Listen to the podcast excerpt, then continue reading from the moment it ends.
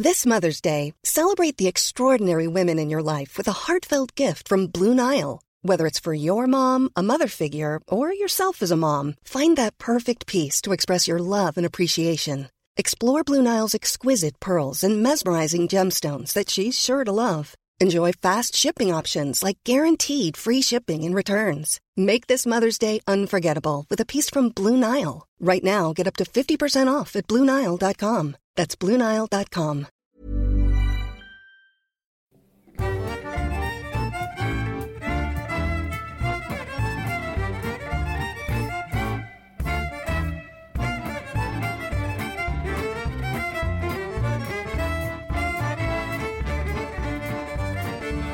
Då, li- då rullar jag. Välkomna ska ni vara till avsnitt två av Diagnostikerna. Namnet som vi kom på eh, under pågående förra podd.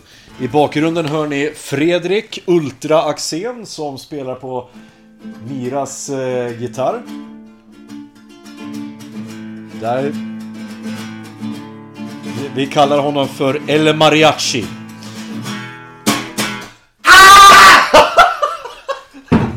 Och jag heter Andreas Baros och det här är Diagnostikerna. Och jag heter Fredrik. Och där slänger jag in en, eh, tänker jag, en, eh, en jingle eller någonting. Det, det är så kallad cold opening. Ja, skål då! Det är ganska lätt att göra en egen sån. Det är bara att ta trädgård och göra något kul. Ja, eller någonting, tänker jag. Jag, ville, jag vet inte vad jag vill ha, men jag tänker att jag hade velat haft någon typ sån här Ennio Morricone... Eh, Ja. liknande, typ. Eller den. Det är också en, en, en Morricone som gjort den här. Nej, det är hon... eh, Da, vad heter hon? Dana Dragomir heter hon va? Dana Dragomir. Eller så det som hon kallades eh, eh, Pan-Dana. För att de spelade panflöjt då. Pan. Panflute. Den Mio med Mio är väldigt, väldigt fin den låten. Låten är jättefin, men har du sett om filmen? Nej, jag tänker aldrig göra det. Nej. Jag, Gör- såg om, jag såg om Den oändliga historien. Ja. Och gud vad jag ångrar mig. Jaså?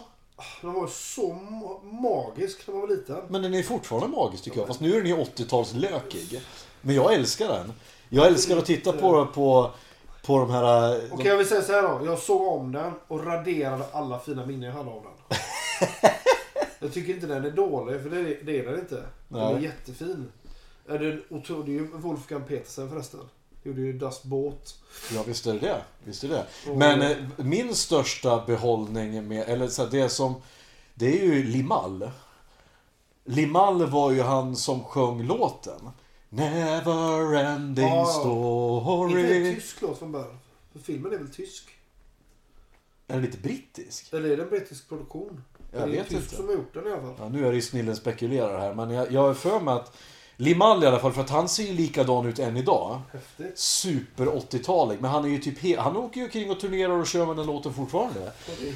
En annan, en annan sån här one hit wonder som fortfarande kör med samma låt, som lever på sin, på sin låt. Det är ju Chesney Hawk. Kommer du ihåg honom? Åh, I am the one and only. Na, na, na, na, na, na. Och han, han åker omkring fortfarande och, och kör den låten. Det är ju en jävligt jobbig jävla låt alltså. Till skillnad från den du snackade om förr, den Rick Astley som är på Never riktigt. gonna give you up, Den är ju never gonna let you down. Jo, sa jag det förresten att jag fick ett gig idag som Elvis-imitatör Ja, på kasinot. jag läste det på din Instagram. Ja, jag ska, jag ska vara där eh, i slutet av mars. Vad Ska, heter du på Instagram? Fan Helsing heter jag på Instagram. Just det. Eh, och du heter Fred Ultra. Jajamän. Eller kör du med ditt andra konto nu? Ofta inte. Ofta inte. Nej, jag gjorde det under en lite manisk period. Men det kommer, det kommer säkert igång så. Vi, vi förenas ju också i vårat, eh, våran kärlek till den roligaste människan på planeten, Pony Hans. Ja. Ja, alltså... Ja, det, Pony Hans är ju den, tror jag, som på senare år starkast har påverkat min typ av humor. Ja. Att man kan se det roliga i det vardagliga. Eh, Jag vill inte göra det, jag vill inte göra, göra det avsjuk på något sätt. Men vi bytte julklappar då, jag och Ponny men du, känner du killen? Inte, inte personligen. Nej. Men han började följa mig på Instagram för han tyckte jag var rolig. Ja. Det har ju också ett, ja, så att mitt konto är ju mycket humor. Mm. Mycket videos och sånt. Och då eh, så taggade jag honom i en video så nu tänker jag också köra som du gör. Och Ja. så att du vet. Ja. Och så skrev han till mig bara okej men då följer jag det då. Och är det inte roligt så kommer jag att döda Men vänta nu, köra som du gör. Alltså, men, men gör du typ så här sjuk lokalt, lokal-tv-grejer liksom? Nej. Nej. För du jag, gör ju mera, det, det jag har sett av dig är att du gör någon slags pseudosketcher där du, där du får infall och så gör du en grej liksom. Exakt. Ja, Mycket familjeliv när jag har varit hemma med mina barn. My, mycket narr av mina barn. ja. det är det de är till Mycket bakgrundsmusik och sånt och matar och sånt. Det tycker jag Ja. är roligt. Men din, din stora grej som blev din claim to fame, det var ju fredagsdrinken. Ja. Eh, Ja, en sak som är faktiskt jävligt bra. Det var att jag gjorde min- min fredagsdrink innan jag visste vem, att Magnus Uggla hade sin. Han gjorde Jag visste inte ens om att han hade en. Nej men han har tydligen han också en fredag. För jag kollade, men vad fan han började typ ett halvår efter mig. Men var kommer det ifrån? Är det för att du, du gillar sprit bara? Eller du har en bartenderambition? eller? Nej, jag älskar sprit. Och jag Okej. tycker det är väldigt roligt att blanda drinkar. Ja. Mycket roligare att dricka spriten än att blanda dem faktiskt. Och sen att hålla med en hand och blanda en martini är jävligt Ja. svårt. ja. Ofta kul. Men vet du vad? Då ska Men du... så la jag ner den för jag fick mycket, jag, jag som sagt jag blev för pressad.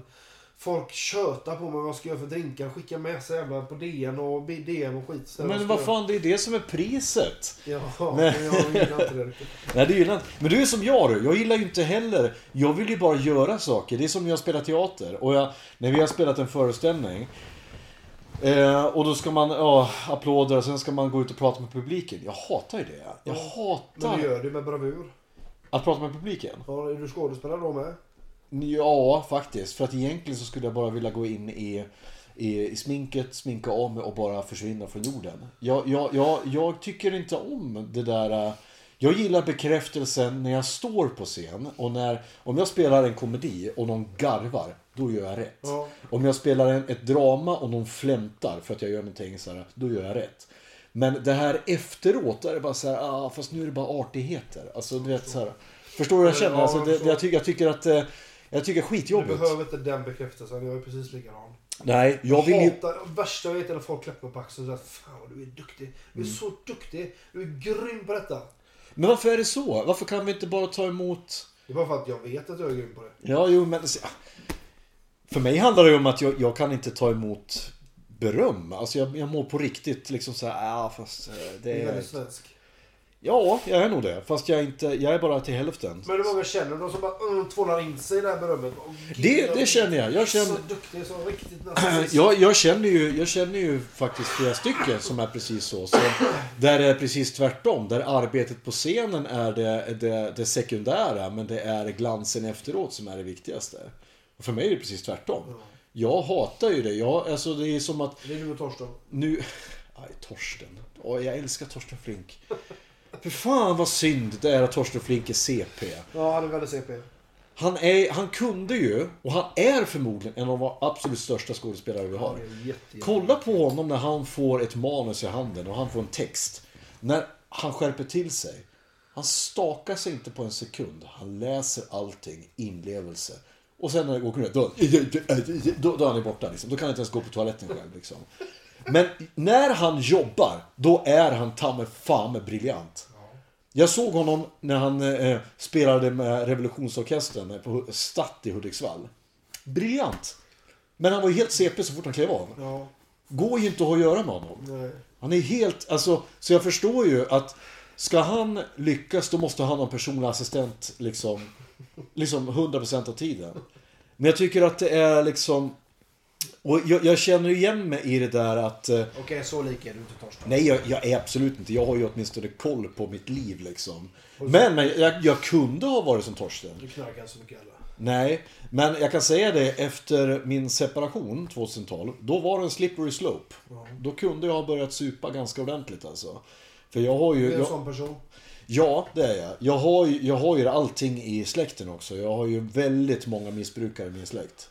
Min morsa bland annat. Min mormor söp ihjäl sig. Min moster blandmissbrukare. Morbror alkoholist. Herre Jesus. Ja, överallt. Min biologiska far och knarkare och, och um, alkoholist. Så att jag, jag har allting liksom klart där. Så att jag måste ju vara jävligt försiktig med vad jag håller på med. Ehm, men jag klarar mig ur det. Men det var ju också för att jag hade Mira. eh, Min dotter. Hade jag inte haft Hur henne. gammal är hon idag? Hon är nio. Ja. Så hade inte jag haft henne eh, och liksom verkligen så här, jag ska vara den bästa pappan i världen. Eh, och jag ska absolut inte falla dit eh, som många andra gör. Då hade det kunnat gått illa. Då hade du aldrig, då hade då hade, ja precis. Då hade man nog inte suttit här idag. Nej, det hade du inte gjort. Så att, eh, nej, jag skulle väl säga det att... Eh, Men jag är en missbrukarpersonlighet, det är jag. Men det är för att jag är så manisk. Jag får ju...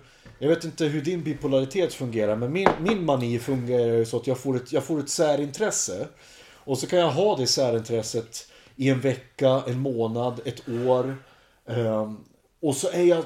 Jag kan inte släppa det. Det kan vara allt ifrån att nu ska jag lära mig alla operaarior som finns. Och så bara går jag in och, och bara pluggar Men allting. ju, det, det har jag märkt. Nu har, jag, hur många gånger har jag träffat dig? Jag har träffat dig kanske åtta gånger i mitt liv. Mm. Men jag har märkt på det här, du är ju sån, du kan ju titta på en jävla åttaårsfilm och sen kan du den utan till. Ja, det är, det är min grej. Jag, jag, it's a blessing and a curse. Jag har ett exceptionellt minne. Ja. Men samtidigt kan jag inte hänga upp en gardinstång.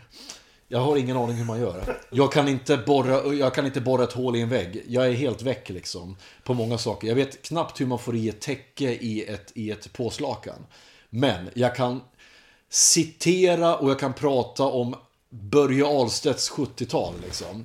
Eh, Så Snedtänkt var ju min stora räddning. Podden Snedtänkt för övrigt. Tips!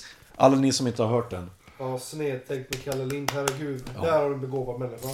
Ja, och jag känner igen mig väldigt mycket i honom. Bara att han är lite mer kulturperson. Han Han som har udda ting, vad heter han? Henrik Möller. Henrik Möller. Har du hört när Henrik Möller har tagit syra och är hos, hos eh, Kalle Lind? Nej, ja! När de är på scen ja. Ja. ja det, Alltså, det men tog han syra då? Han säger det. Han skäms så mycket för han har tagit syra innan. Ja, fy fan. Eller också var det... Men han låter ju väldigt koherent Eller, för att ja, ha tagit men, syra. ja, ja, men- Ja, men alltså, så han kan ju inte ha tagit syra. Han- han kan ha rökt Han på. kan ha jämfört det och tagit syra antar jag. Ja, han kan, alltså, för skulle han ha tagit syra då skulle han för fan inte kunnat suttit där. Ska du pissa igen eller? Ja, okej. Men det är som en druckit. Nu har du öppnat ventilen, då är det kört. Så är det faktiskt. Ja, jag håller, jag håller eh, kranen stängd än så länge. Får jag öppna den då är det kört. Fredrik går på toaletten och pissar. Du, jag har bara en toarulle kvar såg jag nu. Jag ska köpa nytt imorgon. Ja. Det här eh, ska vi inte klippa bort.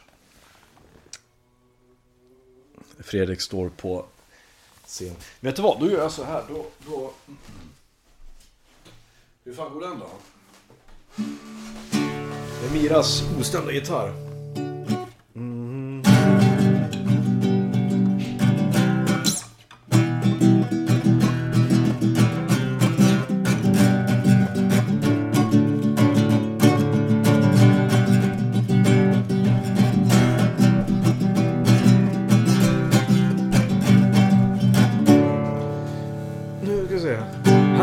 Sig själv igår, han ser sig själv idag. Han dricker tills han stupar i allt han klarar av. Och flaskan är hans sång, och flaskan är hans vän.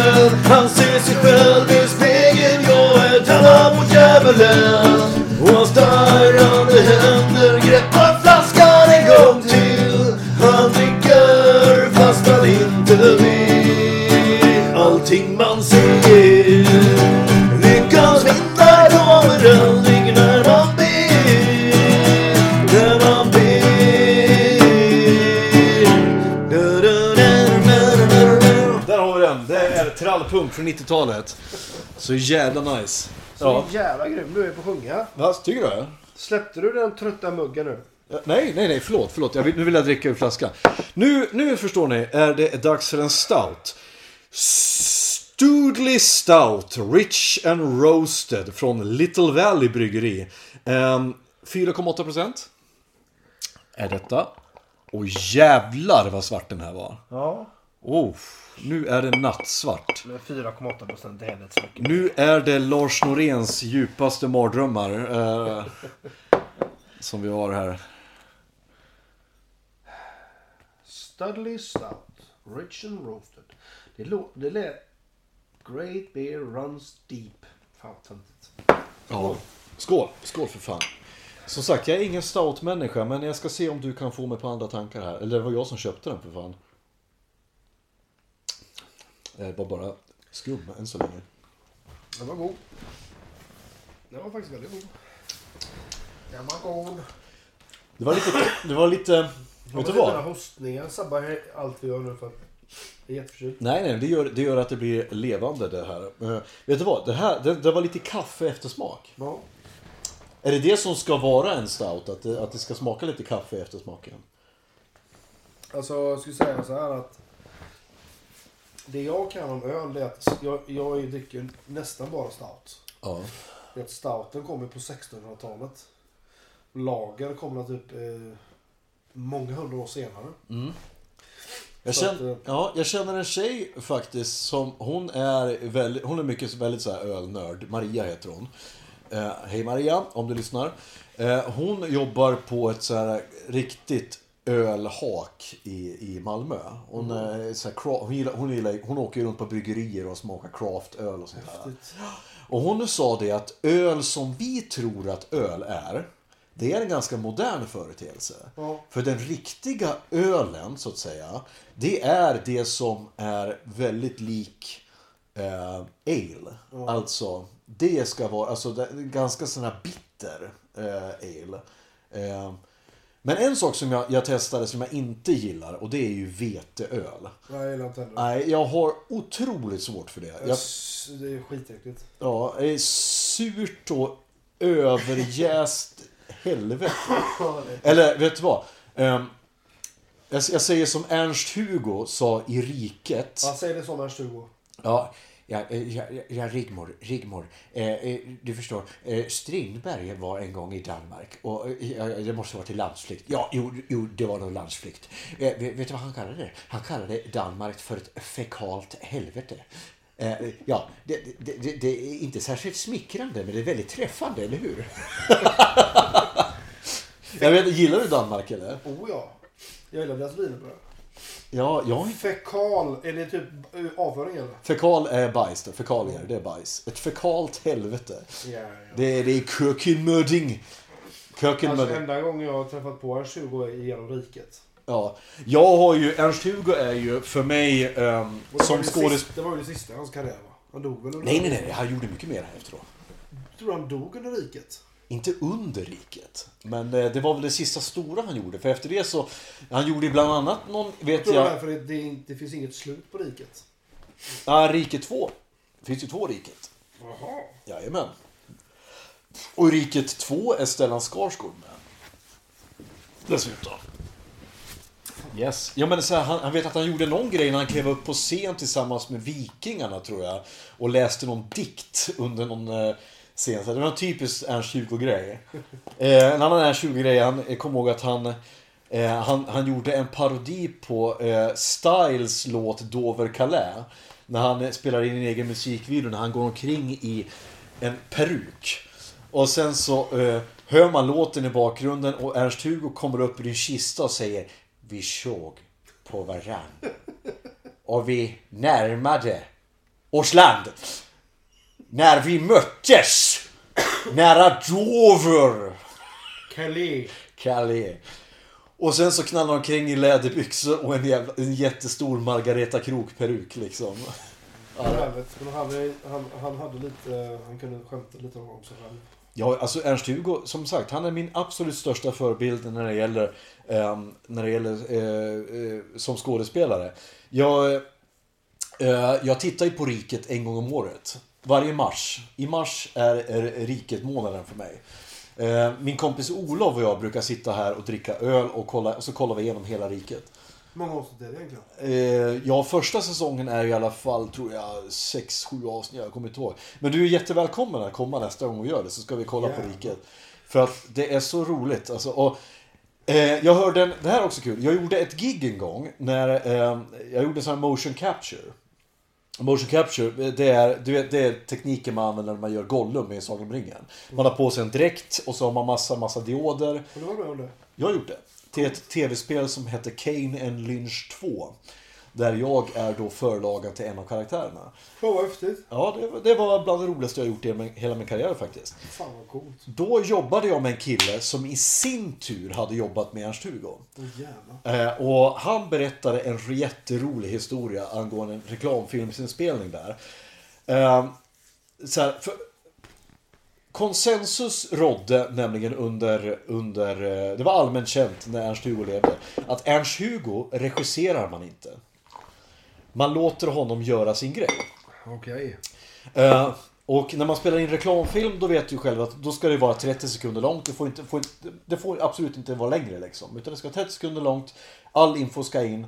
Bam, bam, bam. In med lite grafik. Klipp, klart. och Så, du ska få, kunna få in det under en slott. För det, det kostar pengar att köpa reklamfilmslottar.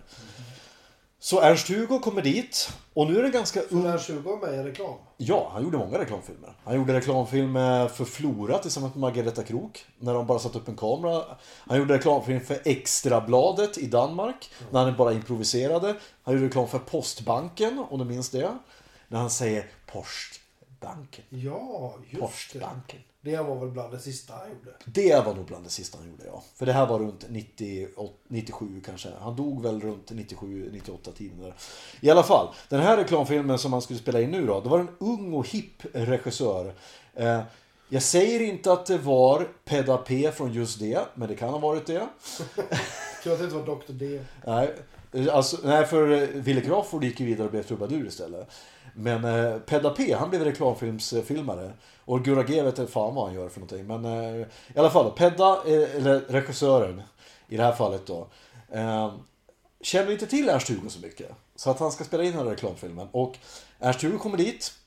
Kameran rullar, tagning. Ernst-Hugo läser sin text.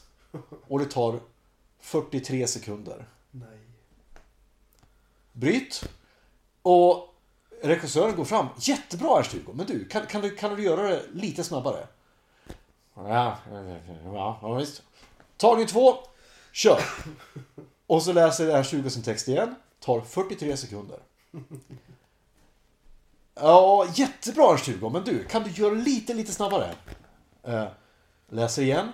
Tar exakt 43 sekunder. Och nu börjar regissören tappa tålamodet. Jag skriva om den här texten.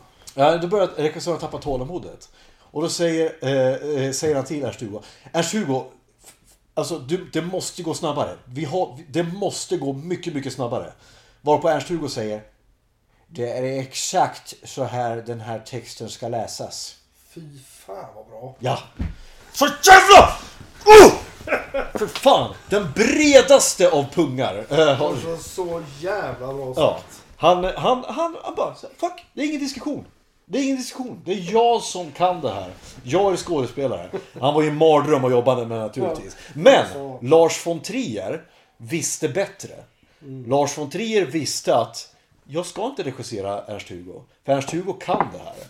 Han vet vad jag vill någonstans. Så jag bara sätter kameran på honom så kommer Ernst-Hugo lösa det här. Och Ernst-Hugo improviserade sig igenom i princip hela riket. Men det märker man ju. Ja.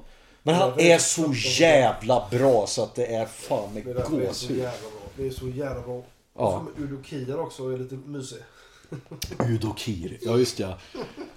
Mor, är det min far? Nej, min far är Satan. Åh, gud. Och Ernst-Hugo säger så här kommentarer. Han har ju en kommentar där. När han, han varje dag så, så han, han sätter ju upp sin egen parkeringsplats med två stycken vägkoner. För han vägrar att parkera på personalparkeringen. För han är nämligen biträdande överläkare. Så att han tycker att han ska ha en VIP-parkering. Så då stä- ställer han sig på lastzonen för ambulansen varje dag med, och märker upp sin egen bil med två stycken eh, vägkoner. Och så kommer han in till, går han in till, då, eh, till vä- vaktmästeriet varje dag och ska lämna in då sina vägkoner för safekeeping. och Fan hemskt egentligen. Jag, alltså, jag, jag, jag, jag har bara sett Riket en gång. en gång, gud! Jag och Ester såg den precis när vi blev tillsammans. Jag fick låna den på dubbelkassett med VHS av min polare. Åh, Satt och VHS. kollade. Det var bra faktiskt. Älskar VHS. Så jävla sunkig kvalitet. Det ska vara sunkig kvalitet. Ja, det är väl som första gången jag såg eh, eh, Peter Jacksons Brain Dead. Eh, så var jag också på, på VHS. Och det var så... Vi var inne i Kungsbacka på Filmtime. Kommer Ja. jag och min polare. Ja. Det är den enda filmen jag någonsin har fått ont i magen när jag tittar på. För det var, till, det var mycket för mig redan då. Eh, Ja. Sen dess har jag ju sett mycket värre saker. Jag har ju sett Human Centipede för fan. Ja, men ingen humor där. Nej, men Peter Jackson är ett geni. För sen såg jag ju Meet the Feebles. Den är bra. Du vet att Ja. han gjorde ju först Bad Taste. Ja, och sen Brain Dead. Nej, sen gjorde han Meet the Feebles bara för att ha råd att sponsra Bad Brain Dead. Jaha, var det så? Och, alltså Meet the Feebles, det är ju vilka svin. Vi tittade på den, kommer jag ihåg. Jag lurade, eller lurade. Jag sa, min, våra lärare i sjuan har sagt så här, kan inte, vi ta med, kan inte någon av er ta med en film? Ja. Som vi kan titta på. Ja. Och ingen har tagit med sig film. Ja, För lyssnarna skulle här, eh, Meet the Feebles är alltså Peter Jackson. Peter Jackson är alltså regissören som gjorde Sagan om ringen-filmerna. Och han gjorde en film som heter Meet the Feebles som är då en parodi på The Muppets. Ja, Mupparna. Mupparna och Fragglarna liksom. Det Ja. är ju... Och det är alltså muppar som jobbar på en teater där, där typ eh, istället för Kermit så är det en kanin som har aids. Och istället för, för Miss Piggy så är det en flodhäst som till slut typ mördar alla. Ja, med ett stort jävla hage, eller stor jävla... eh, M60 typ. Ja, ja. Och så är det. Trevor, den råttan som typ drar mycket kokain och sådär. Ja, Och visst ja. Han, han istället för Gonzo, ja. Och Precis. så ska jag spela in porrfilm nere i... eh, Ja. ja. Den är så jävla rolig. Ja, det, är- det är, men det här det rekommenderas ju inte till alla, men det rekommenderas till de som har någon, någon form av intresse för filmhistoria, skulle jag säga. Ja, och på, den fick den, fick den svenska faktiskt. En jävligt briljant översätt, översättning. Vilka svin. Det visste inte jag om. Nej. Jag visste inte som att den hade... Min eh, VHS-utgåva hemma heter Vilka svin. Och jag tog med den här filmen till svenskan i sjuan. Med Lars Danielsson som lärare. Och han bara... Han sa det efter en film. Det här, Fredrik. Det var ingen bra film. Jag hade ju, eh, jag, jag kommer ihåg alltså Meet the. Feebles. Jag var ju med i Netflix långt innan Netflix blev en streamingtjänst. Vet du vad Netflix var innan? Mm. De var en hyr-DVD-tjänst. Då var det så här att man... Ja, det var de som hade med stora... Nej, så här, man gick in på deras hemsida och så reggade man sig. Och sen så klickade jag i alla filmer som jag ville se. Jag ville se den, den och den. Alla filmer jag ville se. Och så skickade de hem tre DVD till en. Jag visste inte vilka tre som skulle komma. Men det var tre av dem som jag hade klickat i att jag ville Fan, se. det här känner jag igen. Och när jag hade sett dem så stoppade jag tillbaka dem i ett, i ett medskickat returkuvert. Skickade tillbaka. Och sen nästa vecka kom det tre DVD till från min vad lista. härligt. Fan vad mysigt ändå. Jag visste inte vilka filmer som skulle komma. Så den här Fick du Meet the Feebles den Ja, så då fick jag Meet the Feebles. Originalfilmen av Dr. Jekyll och Mr. Hyde. Från 1930-talet någonstans Oj. där. Och, är och typ eh, The Hills Have Eyes, originalet från Ja, den är ju 70-talet. otroligt bra. Ja. Eh, de, de tre filmerna fick jag då och så såg jag dem och sen så skickade jag tillbaka och så fick jag tre andra. Det kunde vara precis vilka som helst. För jag, jag klickar ju bara i allting jag ville se. Och ibland så bara så här äh, överraska mig.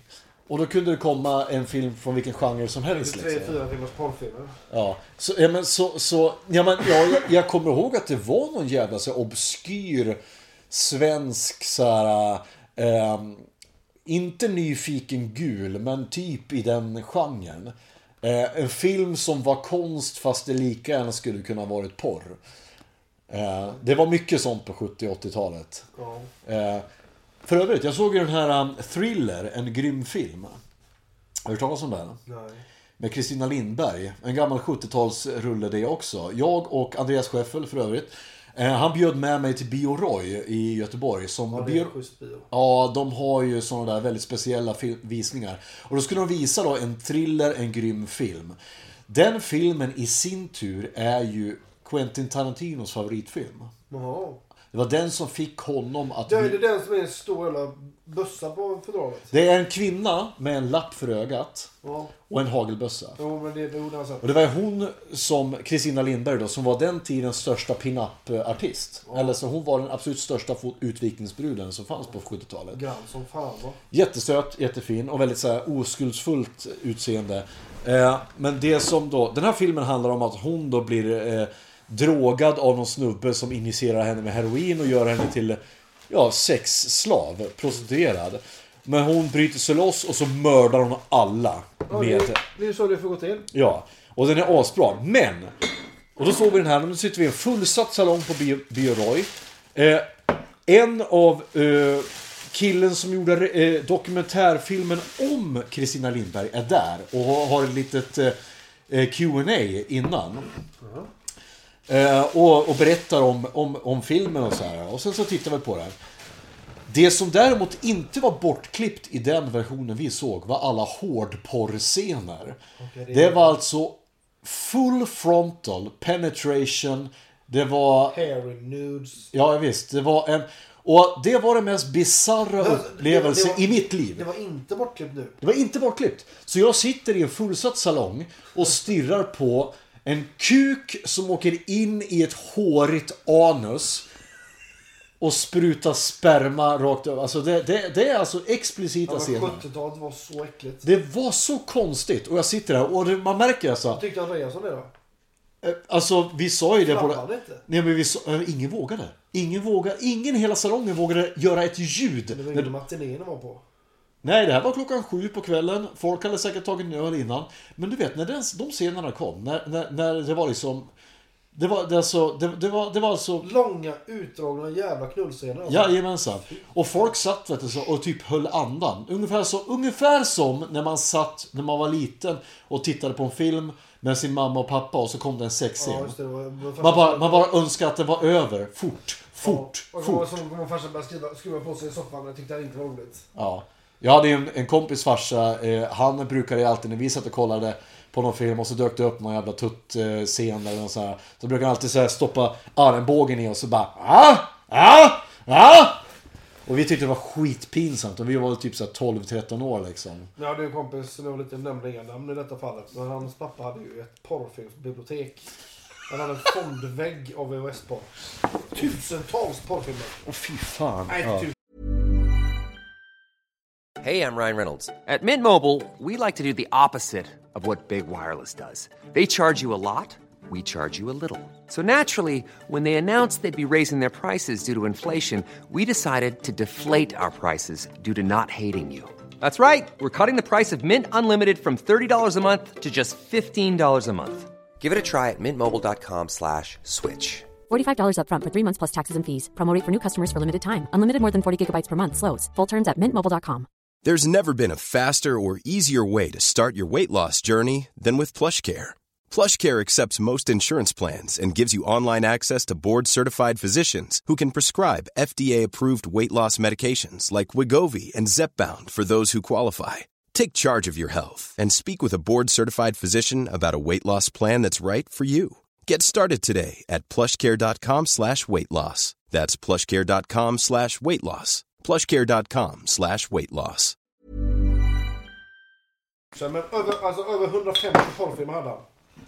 Jävlar vad var det gluttade när jag var 12-13 år. Men, nu ska jag öppna nästa öl här.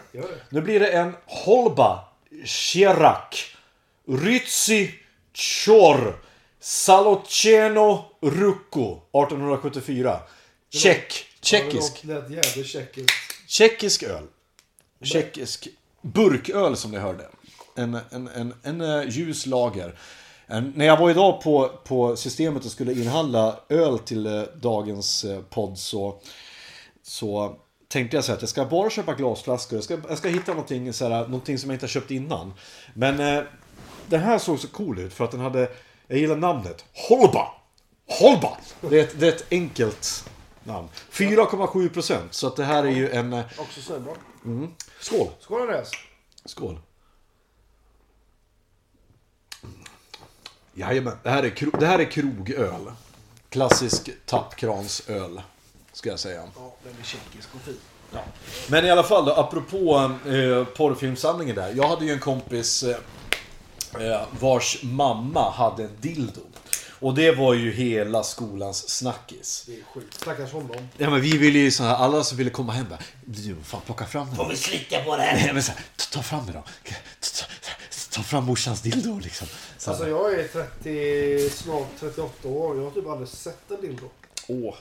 Jag har Ja, sett ja, men- för många. Ja, men jag, har gjort, jag, klart jag har sett dildos, men jag har typ aldrig sett en dildo. Ja. Det är helt sjukt. Du, vi tar en bumper här för nu måste jag pissa.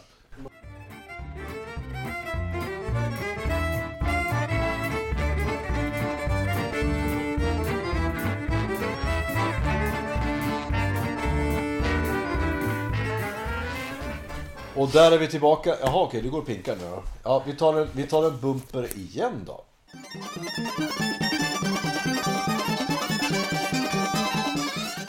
Hoppas det. Och där var vi tillbaka igen. Jo, jag skulle säga det att... eh, vad fan var vi någonstans? Vi var på... Alltså, vi snackade om Bio Roy och... Bioroy, ja. Just det. De hade ju en... Det var ju också jag är hemskt, så jävla ledsen att jag missade det. Men de hade en Q&A där. Först hade de en visning av filmen The Room. Eh, den här eh, berömda uh, haveriet till film av Tommy Wiseau. Han You're tearing me apart Lisa! Kommer du inte ihåg den? I did not hit her, I did not, I did not hit her, I did not. Oh hi Mark. Har du inte sett den? Nej, men jag har däremot sett Four Rooms som eh, Roberto Rodriguez och eh, Quentin Tarantino gjorde ihop. Den har jag missat. Har du inte har du sett den? Nej, den har jag missat. Four Rooms, så svinbra med Tim Roth. Han är sån här portier. Går runt och ser massa kända skådespelare. Oj, men vad fan, det låter ju guld ju. Ja.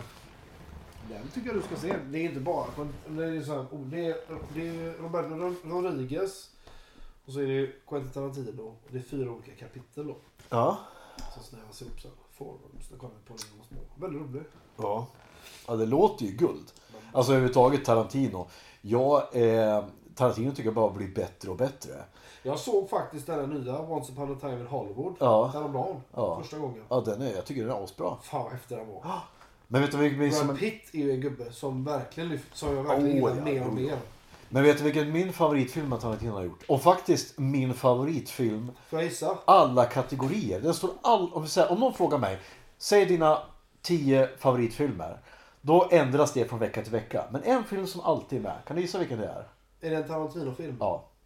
Det, då är det nog ingen av klassikerna då. Jag skulle säga Reservoir Dogs. Jag skulle säga att alla hans filmer han har gjort är klassiker. Ja. Men det finns en film som alltid är med på min lista. Ja. Och det är Inglourious Basterds. Ja, Den är helt jävla makalös. Men nu är det en till som har letat sig upp där på min lista. Och det är The Hateful Eight. Ja, Den blir fan vad bra den är. Ja men den blir Andra bättre. gången jag såg den bara, här, är ju en helt annan film. Ja men den är ju det. Jag säger, det är ju ett kammarspel. Det här är ju en teater. Tre timmar med så Men- briljanta Ja, den skådespelare. är helt otrolig. Ja. Och jag... jag Och den mexikanen, vad är det han heter, den jäveln. Det är så bra. Bob the Mexican. Bob. Bob. You calling me a liar? och så Sam Jackson. And he took that black dingus in his mouth because he was warm.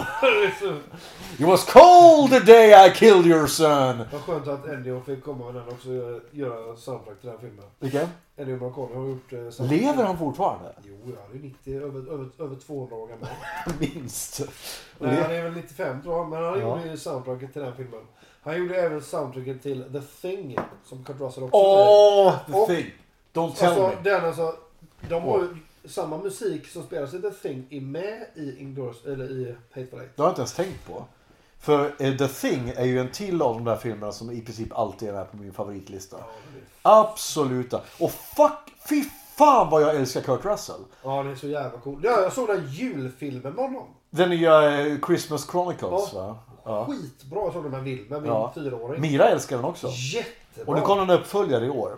Ett enda större på våra jävla gospelspelet de körde i mitten. Ja. Det, det är okej. Eh, jag och Mira såg ju, såg ju filmen Elf nu i jul. Med Will Ferrell. Ja, och jag kan säga det. I vanlig, alltså. vanliga fall så hade jag ju inte tyckt om den typen av film. Men Will Ferrell är den enda skådespelare som kommer undan med det överspelet som han håller på med. I Anchorman, när han står i en jävla telefonkiosk och skriker Alltså det, det, His foot!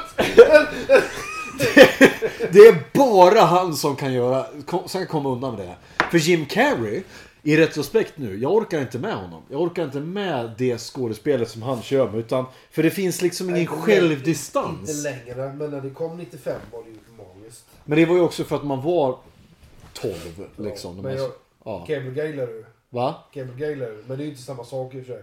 Cable Guy är en av få filmer som jag tycker blir bättre med åren. För den är mörkare och Har du mycket... sett Man of the Moon? Ja, och det är för att... Men det är det- Minus Forman. Där, det- där, där, där har Ja men det är också för att jag är en jättestor eh, Andy Kaufman-fan. Andy Kaufman, eh, jag har ju youtubat i princip alla klipp jag kan hitta med Andy Kaufman. Han var ju förmodligen det första professionella trollet. Han höll ju på att trolla folk. Eh, och ingen visste liksom så här, för han hade ju Danny DeVito var med i, jag såg en intervju med Danny DeVito när han pratade om Andy Kaufman. Var inte den där Andy versus Jim versus Andy? Eller Det kan ha varit det. För att Danny DeVito pratar om, han var ju med, han blev ju stor genom en serie som heter Taxi på 70-talet. Och då kom eh, Andy Kaufman dit och skulle göra audition för en roll i serien. Fast han kom inte som Andy Kaufman, han kom som sitt alter ego Tony Clifton. Efter, ja. Och ingen visste så bara, men vänta nu. Vad håller han på med? Tony Clifton såg ut, han var ju alltså för lyssnarna, han såg ut som Ron Jeremy. Med Elvis-brillor, grälla kostymer. Och så var han så här, ey yo, han var väldigt så här, väldigt, En vidrig människa var det. Jätteburdus. Och, och väldigt så här Bronx, eh, New York-aktig va? Han var riktigt äcklig. Var han. Ingen, han, har- han har ingen riktig vän. Nej, men han var och grejen är att eh, ingen förstod, för att så här, världen var ju inte redo för Andy Kaufman. Hade Andy Kaufman kommit idag så hade han ju förmodligen nått högre höjder. Men han var ju långt före sin tid. Andy Kaufman var ju, som sagt, en gång i tiden så, så var det, han skulle ju hålla en föreställning för hans fans då. Han var ju känd från Saturday Night Live. Det var där han gjorde den här Eh, eh hans mest berömda framträdande var när han hade en bandspelare, stod på en scen och så spelade han Mighty Mouse. Here I come to save the day! Och så... Here I come to save the day! Och så mimade han bara till bara den eh, grejen. Eh, och han blev jättestor på det för att han har en väldigt quirky humor då. Men sen så skulle han ha en föreställning eh, på någon eh, klubb i New York. Och så kommer de dit. Och så, då läste- då, då, då han ställer sig och läser högt ur en bok. Från start to finish. Ja, det gamla havet läste han. Ja. Den är ganska kort. Ja. Men det tar ändå typ fem timmar att läsa den. Ja, han läste en jävla Hemingway-bok rakt igenom. Och publiken visste ju inte så här. Okej, när kommer, när kommer showen? Men det var, det var liksom showen. Och det var liksom, Andrew Kaufman, han gjorde ju, han var ju verkligen en sån som gjorde saker för sin skull. Han sket ju fullständigt i vad alla andra tyckte. Underbart. Det var ju som det här beefen hade med wrestlaren Jerry Lawler. Just det. Han gick upp och så loss, han och Jerry Lawler övertygade hela USA om att de hade en beef på riktigt. Ja. Och så började de slåss De liksom. bara kvinnor också. Ja. Och så slogs de eh, hos David Letterman. Och Letterman trodde att det var på riktigt. Letterman är så jävla skön. Fy fan vad bra Letterman är alltså. Ja. När de spelar in det igen. Man on the Moon är ju en av de filmerna jag verkligen... Alltså det är en film jag längtar efter. Ja. Det är också en sån film jag ser, jag ser den ofta. Jag kan inte tröttna på den. Nej, och grejen är tyvärr så blev ju den filmen inte så uppmärksammad som den borde ha blivit. Nej. För där visar ju Jim Carrey att han kan göra någonting mer än sina egna jävla... Sina han, grejer hatar, liksom. han hatar ju det själv tydligen. Han, alltså, det var ju så han blev upptäckt. Med, eh, han gjorde ju Dum Dummare, Ja, ja. Mask och eh, Ja. Ace Ventura och vad fan alla filmer heter. Alltså, jag tycker de var jätteroliga men det går inte att titta på idag. Nej. Nej. Dum Dummare kan jag se på idag för den, den, är, den är ju rolig. Om jag får spola ibland. The Ja. Mask går inte att titta på. Nej. Men alltså som eh, Cable Guy. Ja. Det är en av mina favoritkomedier. Man on the Moon, helt underbar. Men sen kommer de andra... Vad fan egentligen har han gjort? Ja, han har gjort ganska mycket, men han gjorde ju Liar Liar. Han Nej, gjorde... Liar är ju en bra film. Men grejen är så här. Alla de här filmerna... Jävla uramerikansk var det gillar Men alla de här filmerna du räknar upp nu. Man skulle kunna plocka delar ur dem och göra en film. Ja. Men problemet är att han har, då han har spelat, han har dragit samma skämt i fem, sex filmer i rad. Det är det som är problemet. Så när han väl gör då Cable Guy och när han väl gör Man on the Moon som är någonting helt nytt. Och Truman Show. Jätte, jättebra. Ja, Vad hette han som gjorde den filmen? Truman Show. Åh. Åh. Ed Harris är så jävla bra i den här filmen. Var inte det Spike Jones? Jo, Spike Jones. Kan det ha varit Spike Jones som gjorde... Eh... För Spike Jones gjorde väl i sin tur sen också filmen Being John Malkovich. Eller? Det låter väl osagt. Ja. Nu ska vi se. Nu är det dags för öl igen. Nu blir det en Bavaria. Det här är lätt, lättdrucket i alla fall. Jävlar. Fan vad snurrig man börjar bli här nu. Fan, vi har nästan spelat in avsnitt nummer två här nu. Vi börjar snart sakteliga nå, nå kritisk massa, ska man säga, fram till de magiska 50 minuterna som lyssnarna har i eh, attention span. Det, vi nu, det, det, det blir nu... Förresten. Ja, Peter Weir Peter Weir. gjorde Truman Show. Så var det. Jag var tvungen att IMDB det. Peter Weir. Okej, men vem gjorde då Being John Malkovich? Och så IMDB. Jag gör det. Jag, jag sä- sätter min förhud på att det var Spike Jones. För han är så pass konstig så att det borde kunna varit den. Då gör vi ljudet, ljudet av en upphälld öl. Det var det va? Ja. John Cusack. Ja. Briljant Jag har film. bara sett den en gång. Oj, nu blev det, fick du ganska lite öl här. Det är hur lugnt som helst. Eh, Jag gick ju film... Jag, jag, jag gick på gymnasiet så läste, gick jag programmet eh, estetisk filmteater. Så jag, jag, jag hade en, en uppdelad. Så hade, dels läste jag film och dels läste jag teater. Och då hade vi som, eh, som obligatoriskt eh, varje vecka att vi ska gå på en, eh, på en bio, på en film. Och sen ska vi prata om filmen och skriva en recension av filmen. Och då var det, då var det något som hette Biokontrast. Som var då ett, ett, ett projekt i, tror jag, det var en var så här filmföreningar på olika orter då. Och då, gick vi, då var det bara så här kvalitetsfilm som vi såg då. Och då var det bland annat Being John Malkovich var en av de här filmerna vi såg. Eh, andra filmen som jag såg var American Beauty, eh, Sleepy Hollow, bra men... American History X. Jävlar i helvete när jag såg den filmen. Då väcktes min, eh, min eh, då, där och då väcktes min riktiga lusta till, till för då blev jag på riktigt en filmkritiker. Alltså då blev jag på riktigt en sån här film. Det vill jag titta Men på. det är, och det vill det jag är hålla på med. väldigt stark film. Ja, och det är Vilken var den så... första jag såg? American Beauty. American Beauty kom... Den, ty två- den tycker jag mer om, om än om American History X. Ja, jag tycker ju... Okej, men okej, det- de har helt olika historier. Men jag ska säga så här. American History X var starkare. Den berörde mig mer. Den var en film som fick mig att tänka mycket mer. Det fick mig mer att fundera kring filmskapande, kring samhället. American Beauty var mer ett konstprojekt. Ja. Den var, den var vacker på ett Den annat berörde sätt. mig mer. när jag Okej. såg den. Men det, det är ju som man säger olika slag. American Mm. X också. Så jag har sett den många fler gånger. Något år senare kom ju filmen som också är en av mina favoritfilmer som alltid är uppe på, på topp 10. Och det är Magnolia. Sett. Den ska du se. Tom Cruise? Herregud, Tom Cruise gör ju sitt livsroll. John C. Reilly gör sitt livsroll. Är han med den? Han är med den. Han spelar en snut Ja, som... det är efter han blev... Han är ingen komiker där då. Nej, nej, nej. Det, det här är en tokallvarlig film. Och den är så jävligt bra. Det är inte Ja, den jag regnar uh, grodor är, precis. Eh, nu dricker vi Bavaria. Holland, holländsk öl, Det här var 5,0. den godaste lagen hittills. Men det är också för att du är fullast nu. Men ja, jag håller med. Bavaria är en klassiker. Skål. Jävla liten flaska. Den här var bara, tror jag, vad kan det vara? 1,3, vad är det? Är den 1,3 procent? Nej, den är 5,0 procent, men jag vet inte hur stor Det är flaska. 25 centilitare. Jättemini. Den kan vi dricka 2000 stycken av. Ja, och den här kostar ändå 14-15 spänn tror jag. What? Ja. Okej Andreas, nu kommer en svår fråga. Mm. Man måste inte ha en favoritfilm. Nej, Jag har ju sagt det Vilken är redan. din favoritfilm? jag har ju sagt det. Inglourious Basterds. Det är det. Ja, ja, jag har ju sagt det är nummer ett. Varje gång, varje gång de frågar så, så är det alltid den som åker upp.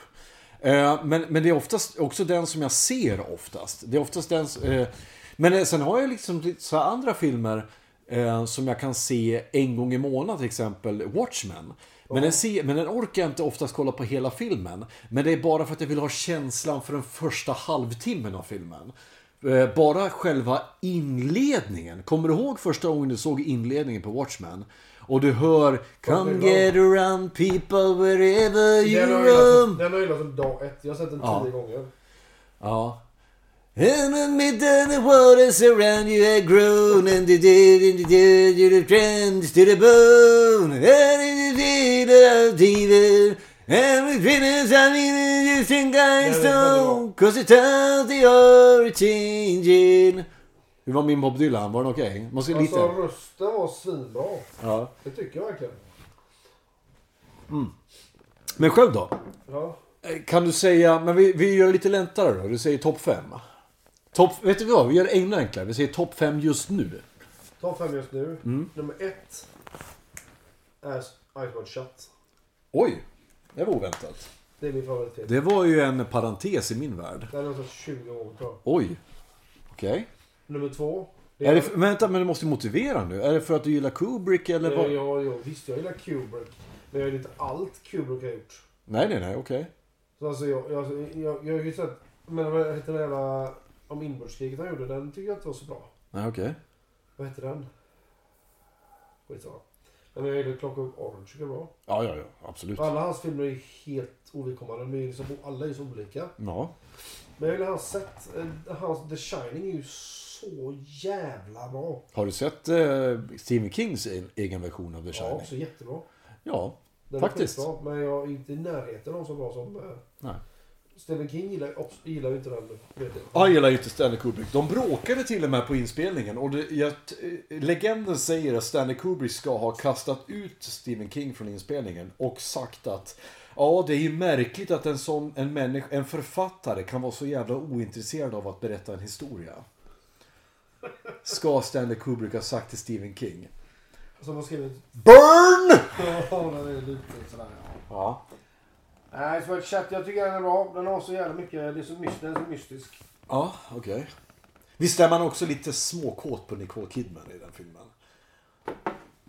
Eller hur? Alltså, Hon är- man är- alltså Nicole Kidman är ju så jävla grann alltså. Ja. Hon, hon har alltid varit det. Ja, hon är extremt Hon som farsan köpte på VHS 1989, Drömmarnas horisont. Oj. Då fick man se hennes stjärt för första gången också med Tom Cruise faktiskt. Det var en stor, st- stor händelse i ditt liv. Ja, ja, ja, vad fan. åtta Du, år, så här, tretton år. tidslinjen när man ritar upp den så här. Föddes, första fyllan, Nicole Kidmans stjärt. Fick barn. Fick barn, ja. Ja. Nej, jag, jag, jag, är, jag är Men jag med. är som sagt ingen film, filmkritiker på det sättet. Men, Nej men så här, kritik tycker jag handlar om att så här, en film ska, precis som all konst, ska väcka en känsla. Det ska, det ska, du ska känna någonting när du ser det. Eh, och precis som du känner när du ser eh, Ice White Shut, så känner jag när jag ser Inglourious Basterds. Ja. Jag är fängslad. Jag sitter och tittar. Bara öppningsscenen i Frankrike där med bonden och det där. Jag sitter, jag sitter så här. med Bara stirrar Ja, alltså. det är otroligt. Och nummer två är en tecknad film. Jaha. Spirited Away. Ja, det har jag sett. Det är också en av... Mi, vad heter han? Miyazaki va? Ja, Mio Miyazaki.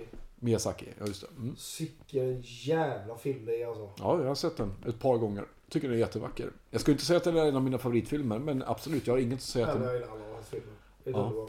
Även den här heter Porco, Porco Loco eller vad den Porco heter. Rosso. Porco Roco. Ja just det, det var kul att nämna den faktiskt. Det är en av hans mindre kända filmer. Ja. Här- en brevbärare som... Jag, jag dejtade en tjej som var väldigt inne på anime.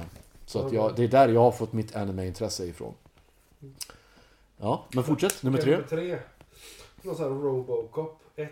Oh, come with me or there will be trouble. Dead or alive, you're coming with me. Ja, den, kul. den är ju svinbra. Den är ju så jävla bra film. Uphold the law, protect the innocent. Och vad är fjärde directive? Vad är hans fjärde direktiv för någonting? Jo, du får inte arrestera någon som är anställd hos OCP. Åh, fy fan vad bra den är! I buy that for a dollar! Den, alltså vi såg Ja. den, jag, jag och Erik, vi har ju en film, den måste du vara med på. Vi kom en film bland jag och Erik. Ja, Erik Westin, Havoc. ja. Och senast såg vi ju den, eh, vad heter den den rymdfilmen han har gjort som har gjort Robocop. Starship Troopers. Just det, den såg vi. Jajamän. Fy fan vad bra den är. Ja, den är bra. Alltså, men jag älskar Paul Verhoeven. Jag så älskar, heter han, ja. ja, Paul Verhoeven. Han har ju även gjort Total Recall. Just det. Jajamän. Jävlar. Och han har även gjort, och nu ska vi se här, Showgirls. Ja, just det, där kom samt... Nej, inte striptease han har gjort. Eller showgirls. Ja, Showgirls har han gjort. Och så jävla Det är bra. den största kalkonfilmen Ja, Den är någonsin. skön. Den är, ja, men den är, den är en sån här film För som det har... är inte den med Demi Moore va? Nej, nej, nej, det är Striptease. Just det. Eh, Striptease tror jag att det var Rennie Harlin som gjorde den, men jag är helt, jag är ganska o... Ja, det är- Ja. Vad gjorde den Harlin som var bra? Det var Die Hard 1 eller? 2? Två. För nummer, för, första Die Hard-filmen var det nämligen John McTiernan som gjorde. Och John McTiernan, vad gjorde han mer för film? Som är den bästa 80-talsrullen som någonsin har gjorts. Va? Kickboxer? Va? Nej, 1988. Arnold Schwarzenegger, Carl Weather, Weathers, Ja, Shane Black. Rovdjuret. Jajamän! John McTiernan regisserar den filmen. Den är ju på riktigt nummer fyra hos mig då. Ja, ja. Ja, ja, fan, jag skulle kunna säga ibland är den nummer ett för mig också. För den har allt. Ja, det har den. Den har allt. Den har ta mig Alltså fan allt. Kommando i all ära är ju kanonbra. Men Den är, så jävla, den är så jävla ostig. Men vet du vad Kommando är? Kommando är en showreel för, U- för Arnold Schwarzenegger. det, är så här, så här, det är den ultimata 80-talsfilmen. En kille, så här, den, bara inledningsbilden på filmen är alltså en bild när han bär ett träd med sin biceps. Sen är det lite, fil, det är lite bilder när han sitter och äter glass med sin dotter. Och nästan Och han- så är den röda kalsonger och pepprar rejält som asiater. röda kalsonger. Ja. Och sen, och sen och jag vet, är det någon film när han, eh, visst han står och håller den här killen ovanför stupet bara, You know what I said Ja, about killing, killing håller- you last? Yes, you said I lied! Det är så jävla... Det är, såna, det, det är bara one-liners hela Ja, filmen. den underbar. He's dead tired. Efter att han Men har... eh, den med Carl Weathers och eh, Pred- Predator är Predator, ja. så jävla bra. Ja. Fan. Den såg jag alldeles för tidigt i livet med farsan. Och Jesse Ventura. Just det, det här med som Och, och Bill. Cox. Just det. Shane Den Black. svarte va? Ja. Han dog förra året. Eh, Shane Black. Alltså förstår du Mycket rollistan? wrest- wrestlers med den va? Ja, det är Jesse Ventura. Jesse Ventura var en av de största wrestlersarna på, på 80-talet. Ehm, och eh, han spelar ju då killen säger eh, "Yeah, You're just a bunch of slapjaw faggots around here. This will make you a sexual tyrannosaurus. Just like me. Det är han som säger, de har sådana repliker som Hey, I got time to bleed. Ain't got time to bleed. You got time to duck. Så jävla lökiga. Arnold kastar en kniv i halsen på en snubbe så han flyger fast i ett trästick, eh, i en träpåle och säger. Stick around. Kniven är en halv meter lång också. Precis, och så att det är... Och han, alltså alla one-liners han säger det. You are an ugly motherfucker. Alltså... Men det är det som är det, ge- det geniala med den filmen är att första halvan av filmen är en så här orgie i testosteron. Det är de största musklerna, de svettigaste musklerna. Och, det. och snyggt och så går de omkring och bara mörsar. Men helt plötsligt så är de här killarna små bitches. Som blir livrädda för ett monster de inte vet vad det är för någonting. Och det är det som är så genialt. Att de tar, de tar vår tids gudar och gör dem till, till, till livrädda offer. Det är så jävla bra med den filmen. Det är det som är så bra. Och att Arnold kan ju inte spöa den här snubben. Han kan ju inte det. Han måste ju outsmarta honom. Och då snackar vi Arnold! Arnold på 80-talet var ju en gud bland människor. Det går inte att bli större än vad Arnold var då. Eh, och han blir outwittad av... Och visste du det? Kuriosa. Vem, vet du vem som skulle spela rovdjuret egentligen? Spelar själva monstret? Ja. Jean-Claude Van Damme. Ja, just det ja. Men när han insåg att han var tvungen att springa... När han var tvungen att springa omkring, eh, insåg att han var tvungen att springa omkring i en dräkt och inte visa sitt ansikte så, så tackade han nej. Han eh, går inte med, gick inte med på det för han var ju i sin, han hade, var ju Han är high ju stor som fan och med. Han hade precis gjort Bloodsport och så här att eh, han hade ju... Kickboxer och skulle Ja. göra de här jävla... Är det i Kickboxer som Van Damme gör den här dansen med, i, när han står i linnet och Jajamän. byxorna uppdragna hit liksom eh, upp till armhålorna. Ja. Men Van Damme, Men, alltså, han är ju en snubbe som har fått... Vad sa du? Jag gillar det. Men jag säger så här, Van Damme är en snubbe som tycker jag har fått lite revival nu. Ja, Ja, för att jag såg i den här filmen JCVD. det har inte jag sett. Den... Ja, den är så märklig. Det är en film gjord på franska. Den utspelar sig i Belgien. Eh, på hans originalspråk. Den börjar med att Van Damme, eh, han förlorar, han får inga jobb längre. För att eh, Steven Seagal har klippt av sig hästsvansen. eh, han ligger i Har han vårdnadstvist. själv regisserat den? det är typ den, han, han spelar ju sig själv. Eh, och eh, han ligger i vårdnadstvist om sina barn med sin fru. Och han vill, åka, han vill fly från USA för att åka hem till Belgien för att eh, ja, ta semester. Och så går han in på en bank och ska ta ut pengar en dag. Och just den dagen så tas hela banken som gisslan av ett par rånare. Och så märker de rånarna att Van Damme är där. Och de tvingar Van Damme under pistolhot att sköta kommunikationen med en kortvågsradio med polisen. Så att resten av Belgien och världen tror att och tror, resten av Belgien och världen tror att det är Van Damme som rånar banken. Ehm, och det här, den är så märklig. Och jag bara, man sitter helt förstummad när man ser filmen. Vad är det som händer? Och mitt i filmen så sitter Van Damme och så spelar han en roll och sen helt plötsligt så tittar han ut på oss i publiken. Och tittar rakt in i kameran. Och så börjar han en lång monolog där han ber om ursäkt för hela sin karriär. Han ber om ursäkt för alla skitfilmer han har gjort. All skit. Han sa att jag, jag ville ju bara... Jag ville bara synas. Jag höll på med karate. Jag blev mästare ett tag. Jag tyckte det var kul. Någon sa åt mig, du borde testa att göra film. Ja, jag testade att göra film. Det gick bra. Eh, jag gick till gymmet. Fick många tjejer. Tyckte om det. Jag fick många manus. Jag gjorde allting för jag trodde att det var det här man skulle göra. Jag har gjort så mycket skit. Och så började han gråta. Och antingen är han världens bästa skådespelare eller så gråter han på riktigt. I, i, i, den tagningen. Han ber om ursäkt för hela sitt liv. Hela Det kan jag ju fan inte mena allvar. Jo. Han har gjort svinbra filmer. Och efter det Och svindåliga. så börjar jag se hans liv och hans filmer i ett annat ljus. Och så efter det har han gjort filmer som Expendables 2. Där han gör en parodi på sig själv.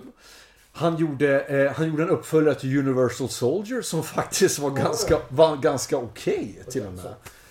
Och eh, han gjorde framförallt en reality-serie om sig själv. Man fick följa med hans liv. Och han visade sig att han är världens ödmjukaste och skönaste kille. Han var med i talkshows där han visade upp sin dans från kickboxer. Eh, han träffade Bolo, Bolo Young. Ja just det. På Han en, eh, världens största pattar. Han visade upp, han hade en, på sin Instagram, eh, jag följer ju eh, Jean-Claude på Instagram. Och han, hade en, han var ute på middag och så träffade han Bolo Young. Och Vad sitter hände de, så?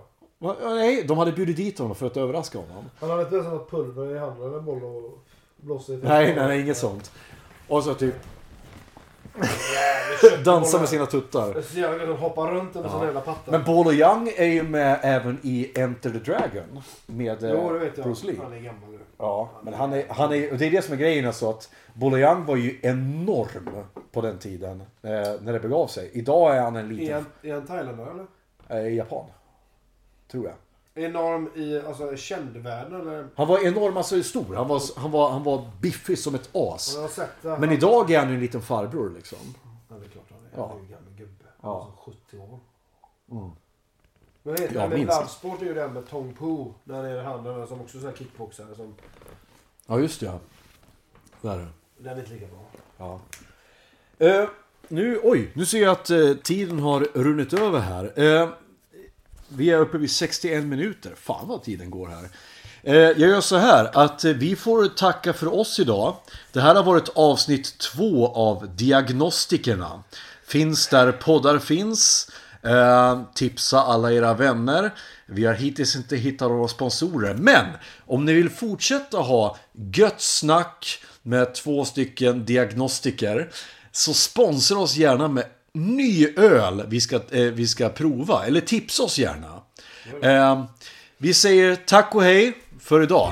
Så ses vi i avsnitt tre. Hej då!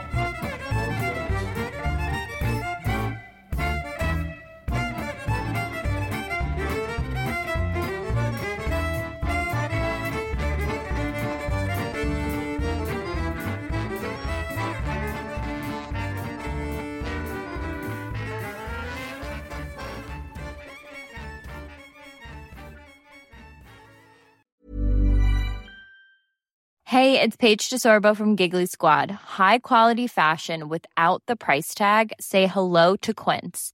I'm snagging high-end essentials like cozy cashmere sweaters, sleek leather jackets, fine jewelry, and so much more. With Quince being 50 to 80% less than similar brands.